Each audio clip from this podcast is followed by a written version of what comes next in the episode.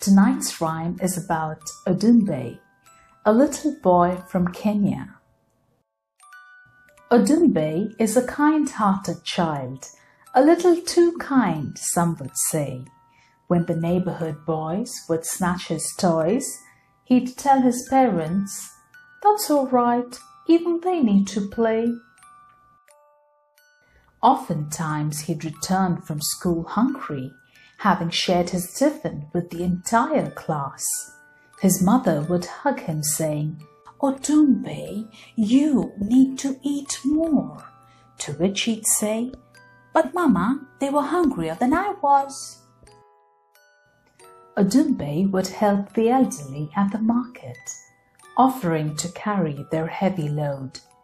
He was a favorite of the traffic police, who would see him helping stray animals cross the road. Now, Odumbe wasn't a very bright student, but his parents knew that he had a heart of gold. So no matter his many selfless acts, they would never be too quick to scold. It so happened one season that the town council was preparing for the upcoming Mombasa Carnival. The most striking feature would be a grand float that would carry one lucky child at the helm. A voting system was soon set in place where everyone was invited to participate. Teachers, students, the police, and parents all had to submit a child's name. The day of the carnival finally arrived. The entire town thronged to the side of the streets.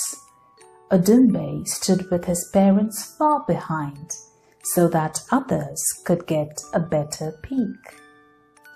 The mayor soon appeared on the podium and took out an envelope from his coat. He raised a mic to announce the name of the child who was voted to steer the float. "Odumbe, Odumbe, where are you?" The words boomed from the megaphones. Odumbe couldn't believe his ears as confetti rained from overhead drones. And so, as Odumbe waved from the carnival float, his parents cried and beamed with joy.